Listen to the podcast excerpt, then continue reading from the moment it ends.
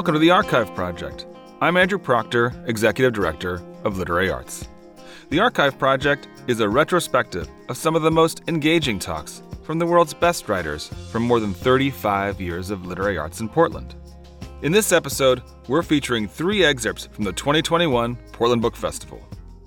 Every year, the Portland Book Festival presents a diverse range of writers who have recently published novels, works of nonfiction, short story, or poetry collections. It features books for readers of all ages, from toddlers to adults. There were over 50 writers in the 2021 Portland Book Festival, and they hailed from all over the country. Some were among our most famous writers at work today, and some had just published their first book.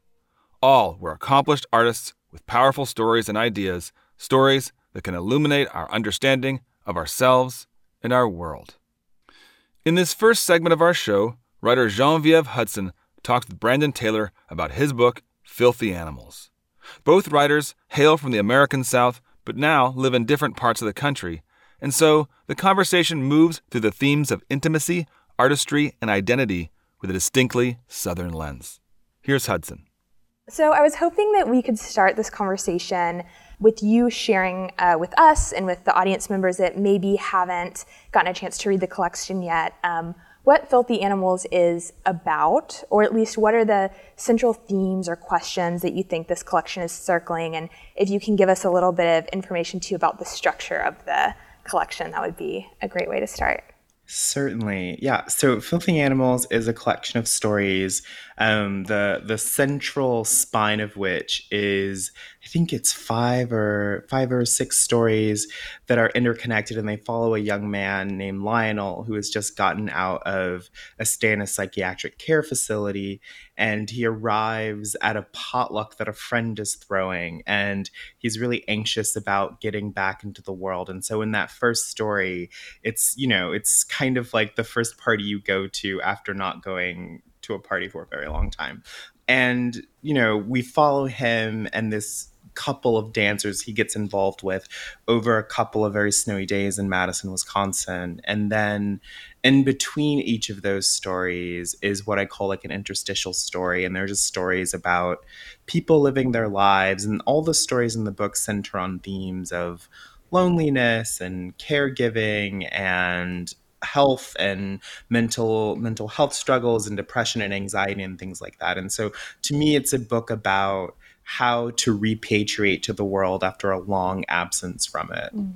Which feels very apt um, to be able to engage with a collection like that in this time where we all, I think, you know, can relate to what it's like to re-enter and struggling with some, you know, mental health stuff that's coming at this time. And yeah, it felt very relevant, I would say.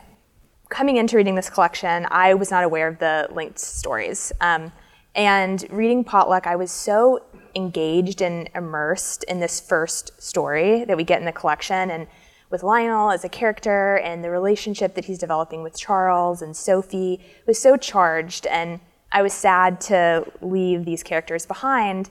And when I encountered Flesh, which was the third, you know, after an interstitial story, and saw Charles again and thought, oh wow, here they are again. And then you know flip forward and, and realize like these are going to come throughout the whole book. I was so delighted and i was kind of bad in that i read all of the link stories back to back. I couldn't stop. I was so interested in this world that you'd created. Um, and then i went back and i reread them with the interstitials and i saw how those moments created some breath and um, worked in their own way to you know engage with the topics and the structure. And so I was kind of curious um, to hear from you when you were thinking of how to structure the collection, and you knew you had this like great amount of work and stories around you know these three characters. Were they always separate stories? How did you decide to separate them? Like, what was that process like for you?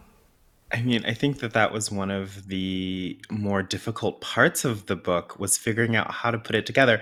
And, you know, I mean, looking at it now, it seems obvious and it seems like it should have always been that way, but I tried a bunch of different configurations. Like, I think the first thing I tried was putting them all together as one mass in the book. And so I was going to have like the Lionel Charles Sophie stories all in a row and then put the interstitial stories like at the end. And that just made the book feel very diffuse and unorganized. And and so then I tried, you know, putting them in pairs and then trios and all this other stuff. And then it just seemed like I was making the problem much harder than it needed to be. And I thought, well, it seems obvious that you should just split them up. Like, just do one, just alternate, have this braided structure and try that. But then I thought, well, that's so obvious. Of course, that's not going to work. But then, of course, it ended up being the thing that that did work. Um, but yeah, I mean, I, I landed on the structure of the book after a lot of experimentation and trial and error. And I guess I should have just started with the most obvious structure there was, which is this alternating, toggling um, structure. And I, I do think that the alternating structure does bring something to the book because it lets those interstitial stories modulate things in the linked narrative that otherwise would feel overpowering or too on the nose. And it does create room in the book for the reader to to breathe and for the story to breathe and grow and change and find little nuances and cadences and stuff. And so, you know, it's the most obvious structure in the world, I guess, but it really, really worked. And I thought, well, this seems like the only way it's going to, to function. Yeah, sometimes the most, the simplest ways can elude us at first. Um, yeah, I, you know, I kind of mentioned this, but I did really see how having those stories come in the middle of the larger narrative, like, really worked to bring something larger to the collection as a whole and created this really nice echo throughout it, too. I think I just have a real obsessive mind. So once I got started, I just had to know what was going on. So I am really fascinated by your writing process. I think since I heard that you wrote your novel real life in five weeks. That was so interesting to me about like how a mind can do that and how a mind can produce like such a i mean multidimensional complex like work in such a compressed amount of time. And i heard you speaking a little bit about when you wrote the stories in this collection and you know correct me if i'm wrong but i think you said that you wrote them before you went to graduate school at, at iowa. And you you um, said that you didn't think you could have written these stories after being at Iowa. And I was curious about that process a little bit because I think thinking about making work and you know taking on an art making process and as we learn more about craft kind of what possibilities are lost to us and you know what can be narrowed and what's gained in that like deepening of our relationship with craft and whatever it is that we're working in. So I was hoping you could speak a little bit about that process of creating these stories? Certainly, yeah. The um, the first versions of the bulk of the stories were written right after the 2016 election. I think I wrote them in, I think literally the week after the election, I wrote the Lionel Charles Sophie stories, and and you know those stories came out and they were the i felt like the first time i'd written like a real like something real like real stories in a sense and i felt very very proud of them but when i went to graduate school i just feel like i learned i mean i didn't learn a lot in the actual classrooms but i did learn a lot just from two years of thinking very deeply about writing and and writing a lot and and having arguments with people about stories and what mattered to me in, in stories and stuff. And I emerged from that program, I think, like a steelier, like more brutal writer. And when I looked at the um, the stories that I'd written before graduate school, they felt very romantic and very gestural, and they felt very naive to me. And so when it came time to revise the book, I was ready to just get in there and blow up all the stories and change them and make them feel like the kinds of things I was writing, you know, in 20 2019 2020 or something like that.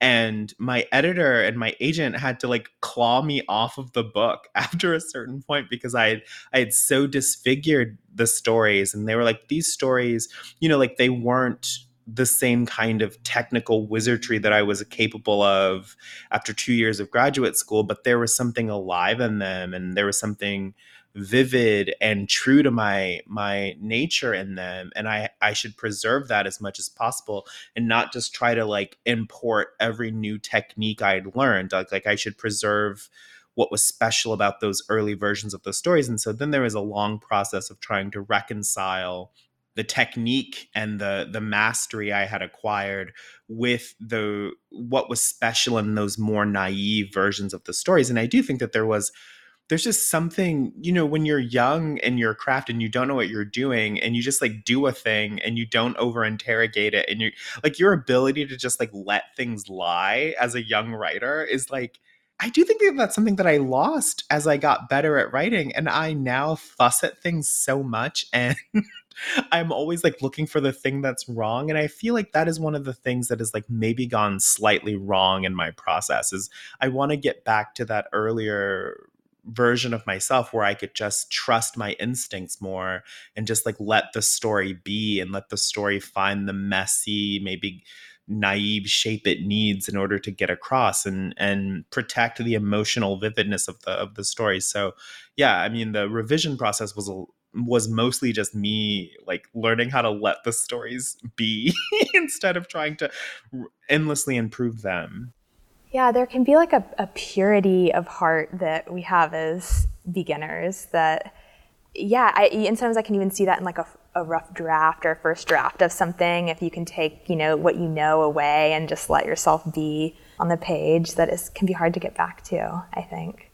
I wanted to talk to you a little bit about the way you write relationships, which is, um, you know, so beautiful and so complex, and so many, if not all, of your stories or most of the writing I've written, I've read from you, circles around um, relationship, and most of the relationships that I see happen in your stories, there's like a yearning for closeness, and yet in that closeness or with the closeness, there comes a threat.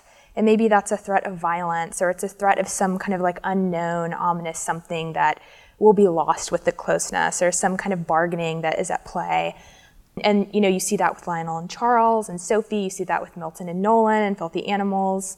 Um, you see that with Simon and Harchis and, and um, another story in the book. And in all of these uh, stories that talk about relationships, there's one that stood out as a little bit different to me, and that was Anne of Cleves the relationship between the two female narrator, uh, protagonists in that story, uh, Sigrid and Marta, is a, is a little bit different. There's more of like a straightforward intimacy. There's less strain on the relationship. It's more of a true love story that ends in a note that feels, dare I say, happy, or it feels as though there is something that it, that they are able to find in each other that feels settled and I was curious about what it was about these two characters or about this story that allowed you to look at a relationship in this way. Mm, yeah, I mean, that story is very often the story that people are like, this is my favorite story. And I, you know, when I was in grad school, I had two thesis advisors, Jess Walter and Tom Drury, and both of them, they were very, very different. And but the thing that they both said was, you have a lot of stories about relationships, but only one love story, and that's Anne of Cleves. And I was like, yeah, I mean, that's that is true. That is very, very true. That is the one love story that I have written, perhaps. And you know, I mean, the, I always think of that story as such a gift because I was sitting in Prairie Lights, the the independent bookstore in Iowa City, and I thought, wouldn't it be funny if you were on a first date and someone said, "Which of Henry VIII's wives do you most relate to?"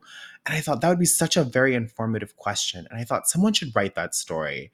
And then I thought, no, no, I should write that story. So I went home and sat down at my computer and had a first draft of that story in like 45 minutes. Like it never happens like that. Like it, I was like, wow, this story just like flowed out of me. And right from the very beginning, like that story, and I also think that that story maybe wouldn't exist without Garth Greenwell, um, who was always having very serious conversations with me about the importance and yet the difficulty of taking happiness very very seriously and trying your best to to take happiness seriously as like a, a, a worthy subject of art happiness and love. And after a long time of writing really brutal stories about people who are always giving parts of themselves away to find love or whatever, I thought, I'm just going to let these two people be in love and I'm going to let them the central drama of that story be the complications of being a person with a personality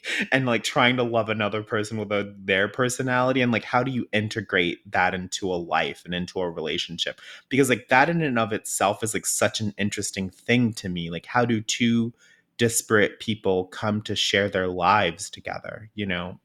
And yeah the story came out in sort of one big one big rush and it's very seldom that i read back my own stories and and can like enjoy them because normally you're like picking them apart or you you have to like read them so many times that you never want to read them again but i sometimes come back to that story because it just i don't know it makes me feel good. It's like a warm it's like a warm hug of a story yeah it did feel like a warm hug of a story i um and i you know was really delighted that it was in the collection and it felt like this little reprieve but at the same time it felt very much a part of of the other stories that, that it was next to. Um, so we're both from Alabama. I don't know if you knew that. Um, and some of these stories are set in Alabama, and especially Filthy Animals, the title story, to me was the closest I've ever read to something that truly like spoke to my experience of like being a high schooler in Alabama. I just,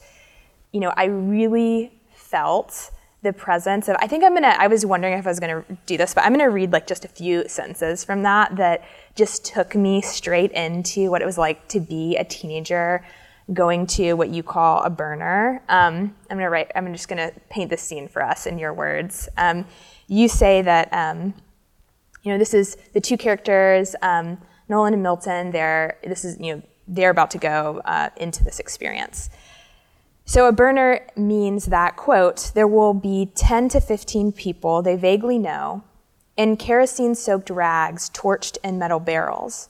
Cheap whiskey, cheap beer for the Christians, Coke, Molly, and weed for the true believers. Heavy bass pumping from the mutter trucks, Kendrick and Luke Bryan in some kind of awful mashup like a diversity poster, Tommy Boy cologne, white polos, wallabies, and dark denim turned white in the crotch and ass from where exhausting. Um, I especially love that last sentence, exhausting.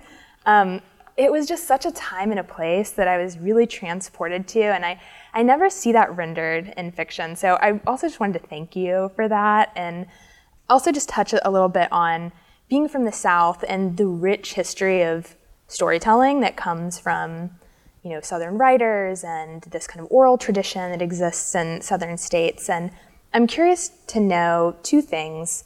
One is um, if you see yourself as a Southern writer, you know, a lot of your work is set in the Midwest and, you know, you lived all over the country, but I wondered if you identified in that way or if you identified with writing into a Southern tradition.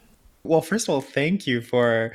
I feel like you're the first person from Alabama who I've spoken to about this book who like gets aside from like my my dearest friend in the world who I talk to on the phone all the time. But I when I was writing that that those sentences into the book, I was like, people from Alabama are gonna know exactly what I'm talking about because this is such a this is like such a thing. Those wallabies, those jeans, those po- they know, they will know, they will understand me. So I'm I'm so glad you received that. Um, I do consider myself a Southern writer, and I do consider myself writing into a Southern tradition. I feel like you can't write about the weather the way that, as much as I write about the weather, and not consider yourself like a Southern writer.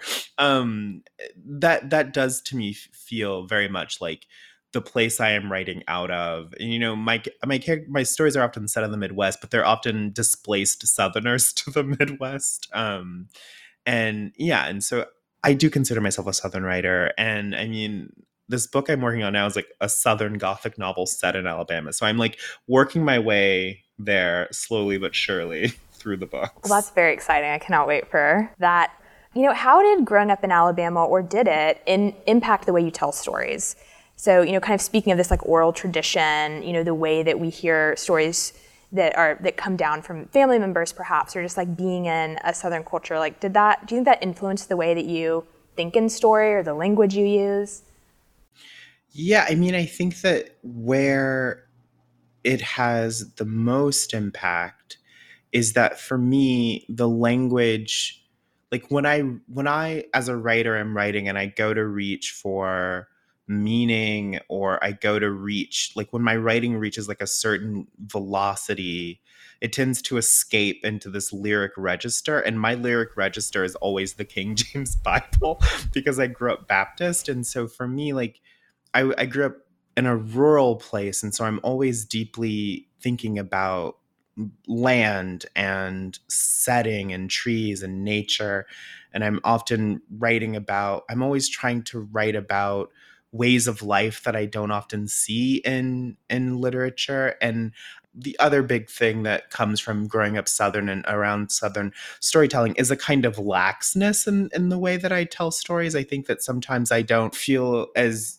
beholden to certain ideas about you know American narrative making.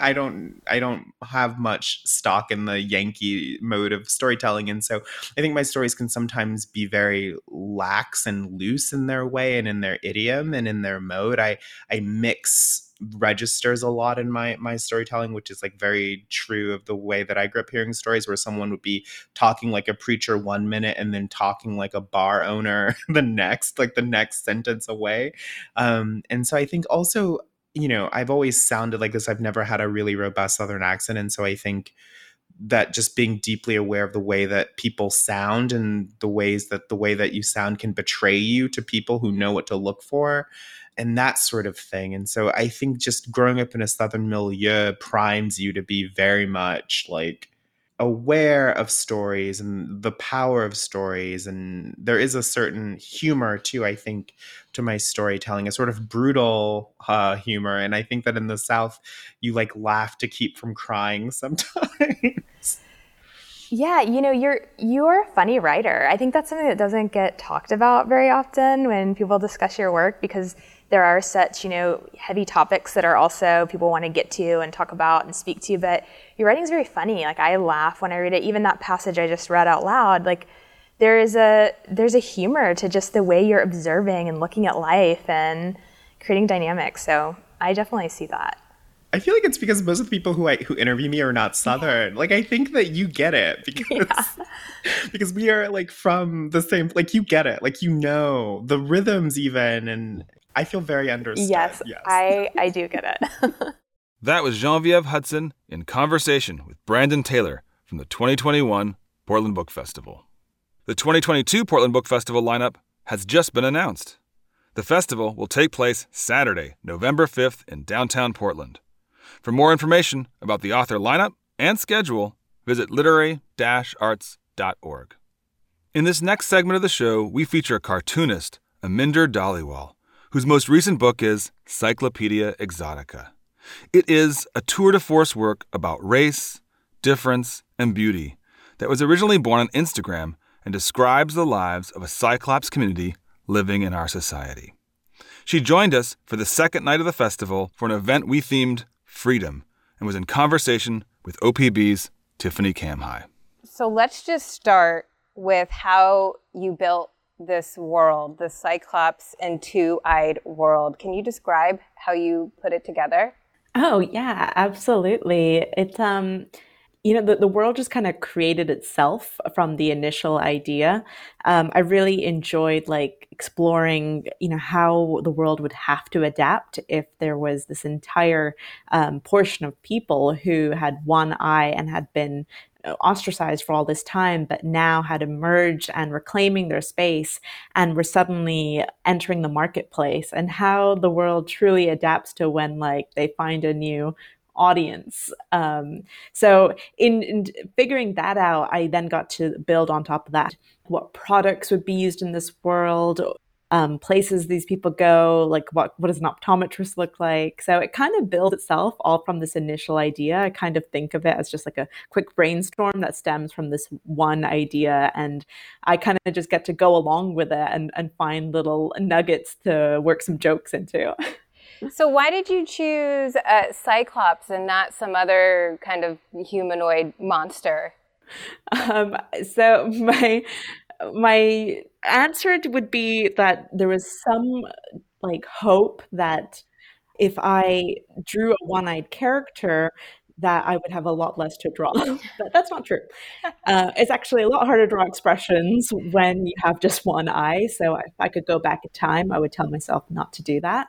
But truly, it was the creature archetype is fascinating to me. Um, I love it as a metaphor. I think it's a fascinating way to to kind of hide the baggage of when you want to talk about race and you know bring in this creature to just like that's fresh and doesn't have that baggage attached. And um, also get to through the daily strip style get to use this comedy as this kind of trojan horse to to get into these deeper storylines about these characters. But ultimately the cyclops really stemmed from the fact that they're fun to draw that they're just almost close enough to the two eyes but there's that one very very visible difference. Right. So the first comic strip um, in your book it centers around Etna, and she is a cyclops who broke barriers for her kind by posing naked on the cover of a magazine that is not unlike uh, Playboy. And uh, two characters find an original copy of this magazine at a thrift store, and I thought that we could do a little reading of this comic strip. Oh, yes, absolutely. The way graphic novels should be read, you know, yes. with a friend uh, right. from like two different places. okay. Let's do it. um, so this is called uh, Latia and Pari Shop, and I am going to play the character of Latia. Yeah, I'll be Pari. This is the uh, Playclops cover, by the way. I just wanted to yes. shout that out. Yes. But uh, that is a pivotal part of the book. That's the one um, that broke barriers. Yeah, yeah. And then we head right into the antique store from there. All right. Wow, they have the first Playclops. This must be worth something. I mean, other than the inherent worth of Etna changing everything for us Cyclopes. And then Paria interrupts and she's like, Yeah, she changed everything. She grabs something from off screen. Oh wait here's a nice little prejudice lunchbox. And the lunchbox has a cyclops on it. It says monster. And then they walk out of the store. But you have to admit things have changed a lot for cyclops since that playclops cover yeah sure. A big change is two eyes found a new market to capitalize on to make us look more like them. Well they reinforced that two eyes were normal and we weren't.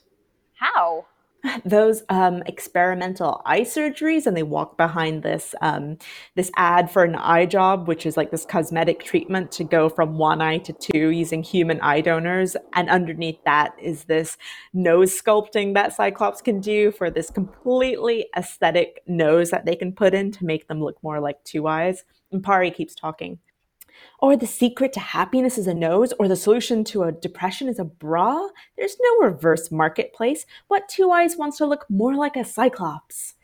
And they walk past this um, other ad for this bra. It's like this lady, and it says, What's the secret to her confidence? The freedom to be who she wants to be. And the bra is called the lift and separator, and it takes the uniboob and like forces it into uh, into two. yes, and then Latia says, Damn, you're right. You're always right. Tim usually says that too. And we'll discover that Tim is her husband. I love that. It's a great way to start the entire series because it just kind of like tells you like this is what this book is going to be about. It's going to be about all these microaggressions that other people have to face. And and I'm wondering why did you why did you have this sexualization of Cyclops be the thing that actually uh, was able to break barriers for them. Yeah, I've always found it fascinating that um, to be sexualized is this kind of form of acceptance um, in, in, society. That um, if if you're good enough to want to, you know, to have someone want to date you, then you're good enough to be accepted. Um, and you can, you know, switch dated with another word there. Um, but th- there's something fascinating about that because it's not quite being accepted for who you are, but what you look like. Mm-hmm. But at the same time, is also some form of acceptance. So you also can't like bash it as as a way to get in. Um, it's it's kind of the the bare minimum, but it's it's something. So I thought it was a great way in because um, it's again, very visual uh, from a visual medium, right. but also um, that wreaks havoc then later in the story about how each of them has this relationship to the Playclops cover. So, like I said, we mentioned a bunch, microaggressions abound in this book. Did some of these stories come from real life experiences that either you experienced or people you know experienced? Oh, yeah.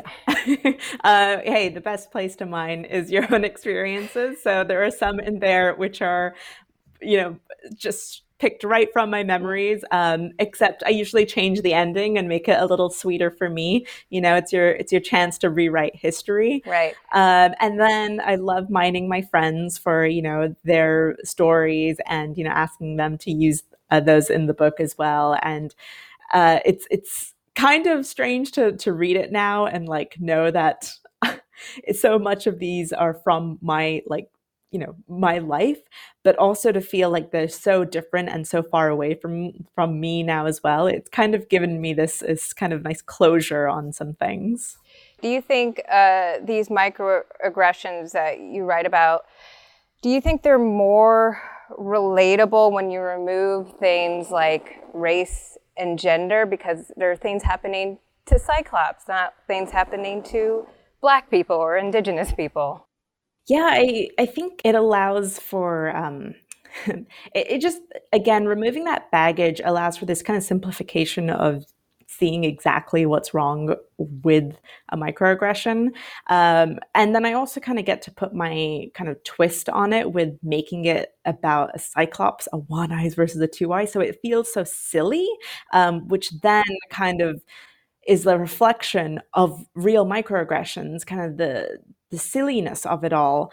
And I had started with microaggressions because I thought with a daily strip style comic, one of the things I get to do is, you know, give a tiny, minute, like little story about the world. Hey, daily strip is made for that. Um, and I thought all these microaggressions, they'll like come into the book and you'll, you know, you'll get to see all of them. But I never expected until I made the book itself that when you start adding up all those microaggressions page by page by page, by the end of it when you've read the whole thing it's it's not micro anymore that's that's macro that's macro aggression so there's like this unexpected twist to like getting to tell the story about cyclops that i'm like hey it's all silly. There's no baggage. It's all fair game. And then being like oh wow that was quite heavy. Yes it's kind of reading it it's it's hilarious and funny but it's also feels like an assault on uh, marginalized people because it's like wow this i have experienced a lot of these things that have happened so you began writing and drawing these comics in 2018. How do you feel about this book coming out now amid, you know, the racial reckoning, uh, the rise in anti-Asian hate crimes, uh, things like the debate over critical race theory? Well, first, I want to say the fact that you read it and you saw so much of yourself in there. Um, I've had that moment with like readers now where like someone comes up to me and they're like, oh my gosh, this part, like this has happened to me. And I'm like, oh, cool. And then, oh, darn, okay, yeah. that's a bummer. So, um, yay. Uh, I'm glad you related to it. And I'm also sad. Um, but yeah, it coming out this year, I I mean, Woman World came out during Me Too. So I seem to have this um, finger on the pulse, maybe you could say, but it's really just all based off of my life. So, you know, life reflects art. It's it, it was kind of strange because I thought like there's always some part of me that's like, we're over this, right? This isn't gonna hit. This no one wants to read this. This is someone's gonna read this and be like, this is like should be from the 1930s. And then, you know, everything happens, and I'm reminded that, like, no, we're not past this. This book is surprisingly relevant. Um, but I still was quite as shocked as everyone else to see that um, the way then it was packaged to the world was like, oh, this book is about Asian hate, because to me, this book was my experience. That's all it was. Um, but I got to suddenly, I was doing interviews where like the, the, giant headline was all about Asian hate. And so I was like, okay, like it is that, but uh, I just want to make sure that that's not why I made the book. It's just unfortunate that the, the timing hit that way. But I'm also glad, I guess, that it did because it's relevant. It, it's given me mixed feelings, I suppose, at the end of the day. It's sad that it still is so relatable. Yeah. So, given the context that this this book was released in, do you think people uh, are more primed for digesting Cyclopedia Exotica now than maybe I don't know in 2018? I think that's one of the benefits, at the very least, of fantasy or sci-fi. Is like again, you just you get to use the creature archetype, you get to remove the baggage, and like my other, I mean, the other way of just like bringing humor in as like a secret tunnel to teach you a message, I think is always so powerful. I don't know if it's a better time that I couldn't answer that, but I hope so. I mean, I also hope that it's a better time for graphic novels in general. I mean, I'm I absolutely adore reading graphic novels, but it's still quite like a, a subsect in itself. So I'm just hoping in every way that this book finds the the people it needs to find. That was a Aminder Dhaliwal in conversation with Tiffany Camhi from the 2021 Portland Book Festival. The 2022 Portland Book Festival lineup has just been announced. The festival will take place Saturday, November 5th in downtown Portland. For more information about the author lineup and schedule, visit literary arts.org. In this final segment, we feature two of the most accomplished poets at work in the United States today. Former U.S. Poet Laureate Rita Dove had just published her first collection in 12 years, a major moment in American poetry, entitled Playlist of the Apocalypse. She's in conversation with Oregon's own National Book Award winning Mary Szybist in an event themed home. Your title, Playlist for the Apocalypse, and you said you arrived at it late in the process. Could you just talk a little bit about how you arrived at it? Yeah, I, I did arrive at it late in the process because I, I took my time uh, putting together the book and I kept hearing through the years so many voices telling me you know what i was who i was what kind of poems i wrote that i wanted to get those voices out of my head. And so i, I didn't publish for quite a while and kept the poems quietly to themselves. When the pandemic came and took us all by surprise i think we all began to, to look inside ourselves and try to think you know what uh, analyze ourselves in a way and reflect ourselves. And so that was a time when I began to put those poems together to see what they said to me, the poems I'd been writing and tucking away all those years. Because of that, they were, in a way, a playlist for me. And I also felt that they became a playlist for uh, anyone else who was trying to find poems that could accompany you not necessarily to comfort you and not to be uplifting necessarily, but to reflect what one was feeling. And hence the playlist and the apocalypse is kind of clear. I think uh, if there ever is an apocalypse, this is w- one of the ones that we're in. And it's not just the dystopian idea of an apocalypse, but also the idea that an apocalypse uh, because the word does come from to unbear and to reveal. What happens in times of great and dire stress is that things about oneself are revealed. And that's what I felt had happened, and that's what I hope these poems would do. So, hence that title.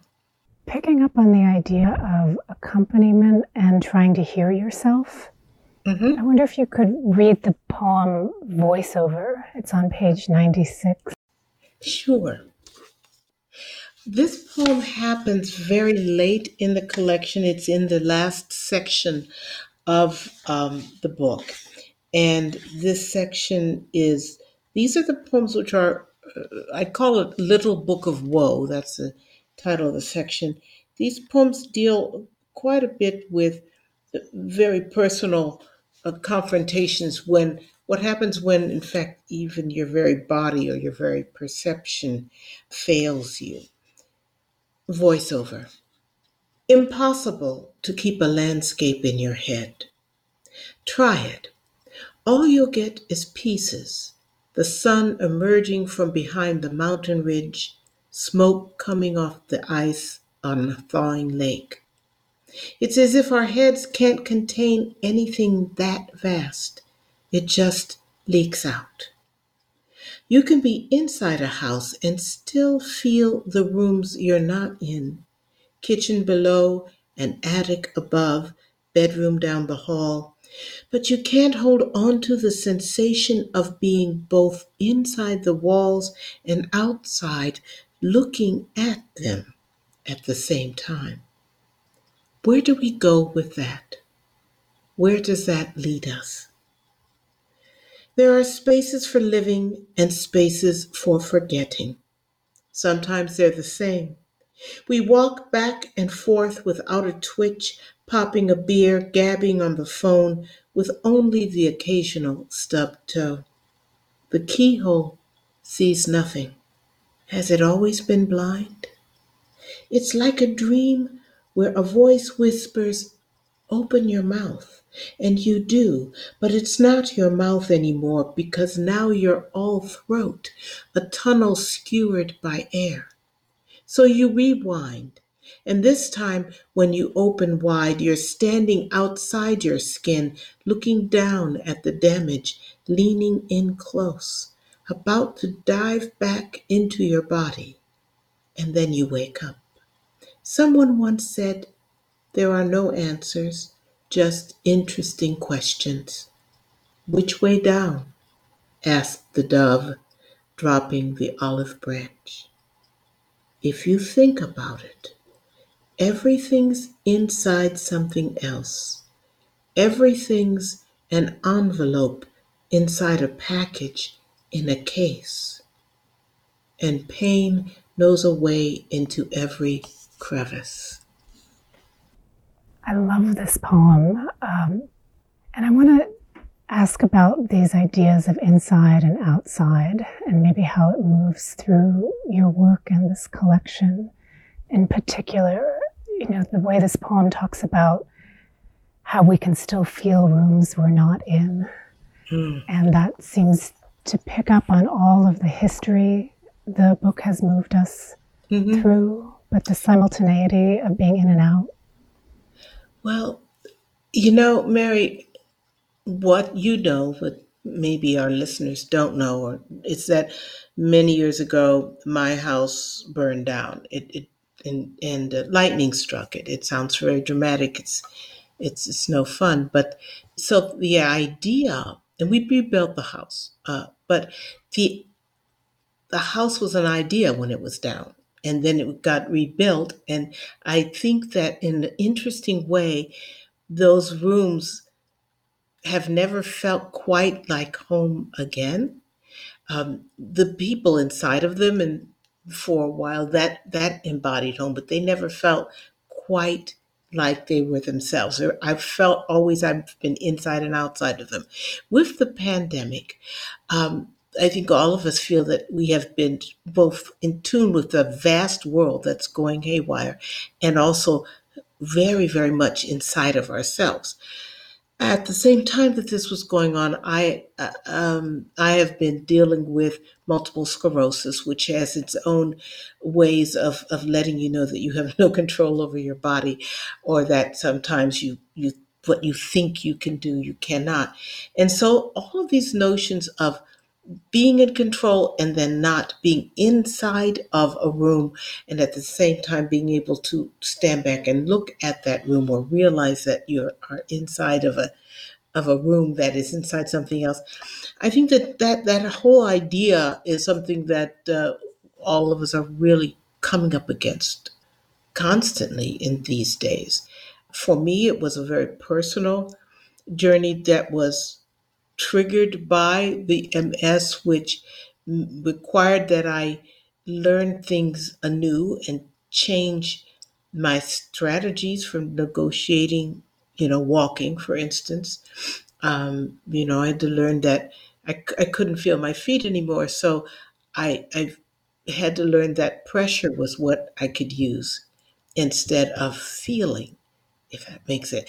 And so to to retune to also means that all of the boundaries that that we thought we had, all of the clear lines that we thought we had, become wavery, change and bend. It is not necessarily a bad thing. It's just an interesting thing. I've actually been thinking about this moment back from Grace Notes on the other side of the house to bring in another house poem, Mm-hmm. Where you talk about your daughter on the terrace drawing her idea of home. And then somewhere I learned to walk out of a thought and could not snap back the way the railroad cars telescope into a train. And just, I almost wonder if that could be a sort of ars poetica of so many of your poems, Rita, of learning to walk out of old thoughts, Mm. old myths, old false histories. And if you connect that to ideas of away and toward home. That's that's fascinating, Mary, because that you bring up that poem because um, it, almost for a moment I had forgotten about that poem, but it is the idea of home. I have a granddaughter now; she is seven years old, and she is constantly drawing her idea of home, and that idea of home, the you know the traditional.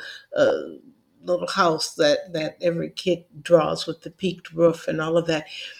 What it is is of course not the house itself not the structure not the rooms that we are in but whatever relationships are built in that house. Who loves you? Who does not love you? Who you know all of that is the idea of home and that's contained in those drawings and i think that that it's true that much of my work has been about redefining or re or looking at again that idea of home. While I was writing this last book, this uh, the playlist for the apocalypse, both of my parents died. They were in their 90s, and it was probably for them a relief. When I realized, though, that that uh, of course after they had passed, that my idea of home had always meant going back to my parents and yet now I became home for my daughter, really and truly home for for her. Um, you know, you have many different kinds of homes, and and and I feel like connecting with old friends and talking to someone, even virtually, can connect and warm one up to the idea of, of coming home to a place where you're understood without being um, without having to explain it. I think that's part of feeling at home. And when you're a child, of course, you, you link into that old uh, childhood notion of of having someone take care of you and understand what you need. And even though I was a grown woman and had a child and a grandchild of my own, I still retained in my heart the home, the main home was the home of my parents. And that home is now gone. And again, I'm outside of that home. I'm not in it anymore. Uh, But I have to embody and become all the home for my daughter. It's it's fascinating to me this whole uh, the, the whole notion of home, and I think I have been wrestling with it all my life. It just makes so much sense to me, your emphasis on coming home and returning home. And it, it makes me think about all of the movement in your poems.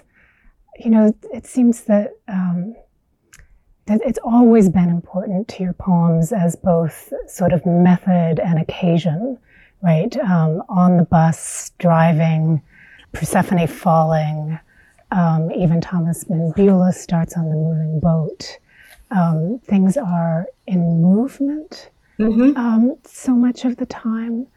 And um, I, I wanted to ask you about that because this book seems in movement in like a more intense way in some ways than any of your other books, right? It just, every section is its own movement and there Mm-hmm. Really juxtaposed against each other in a way that moves. Ah. I wonder if you could just talk about movement.